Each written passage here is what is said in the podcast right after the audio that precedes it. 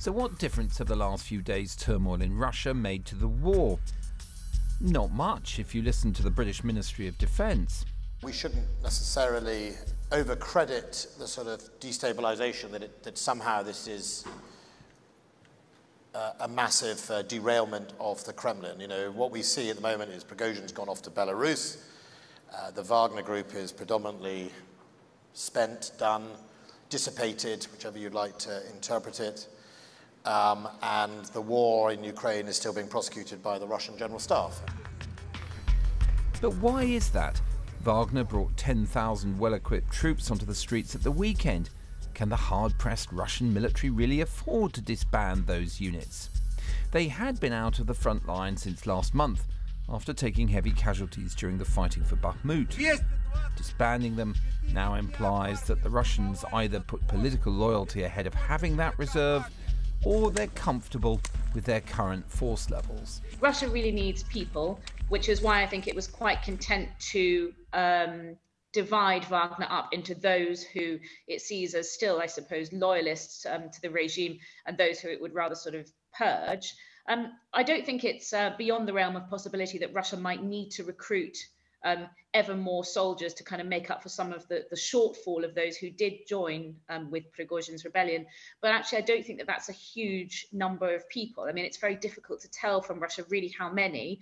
Um, Prigozhin himself said the number was around sort of 25,000, but I think the reality was closer to, say, 8,000. So whether that's really enough to sort of tip the balance of the war, um, you know, in, in Ukraine's favor, I'm, I'm not really sure that it is. And while the chaos played out in Russia, the war in Ukraine carried on. One significant change of the last few days was the Ukrainians establishing a bridgehead on the left or southern bank of the Dnipro near the wrecked Antonovsky Bridge. There are still many challenges to expanding that toehold, but if the Ukrainians do manage that, it would create options for putting pressure on the western end of Russia's defence. Over in the east, the Ukrainians have made some gains in the Donbass, taking Krasnohorivka, for example, a village under Russian control since 2014. But the obstacles facing them are considerable. This footage from yesterday shows a successful Ukrainian minefield breaching operation.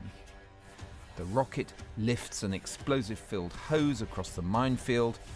When it falls, it detonates to clear a path which Ukrainian troops then went through, in this case, successfully. But on the main focus, so far at least, of the counteroffensive, progress remains slow. That's the area of the broad front attack southwards into Zaporizhia district. Russian video has come to light of a Ukrainian minefield breaching operation going horribly wrong. It's too graphic to show in its entirety, but in it, Ukrainian troops tread on several mines, and the operation degenerates into one aimed at evacuating the wounded in these Bradley vehicles rather than making further gains. The armour can be seen firing smoke grenades to cover their withdrawal. If we come out to the wider view of that key southern part of the front, you can see areas where the Ukrainians have taken ground yesterday, for example, the village of Rivnopil. But come wider, and we can see that more than three weeks into the counteroffensive, the gains are still rather limited. There are still five fresh brigades of Western trained troops that haven't been committed to the fight, so the Ukrainian military still has many options. They'll have to hope that those recent events in Russia do undermine the morale of the troops facing them and that a breakthrough comes soon.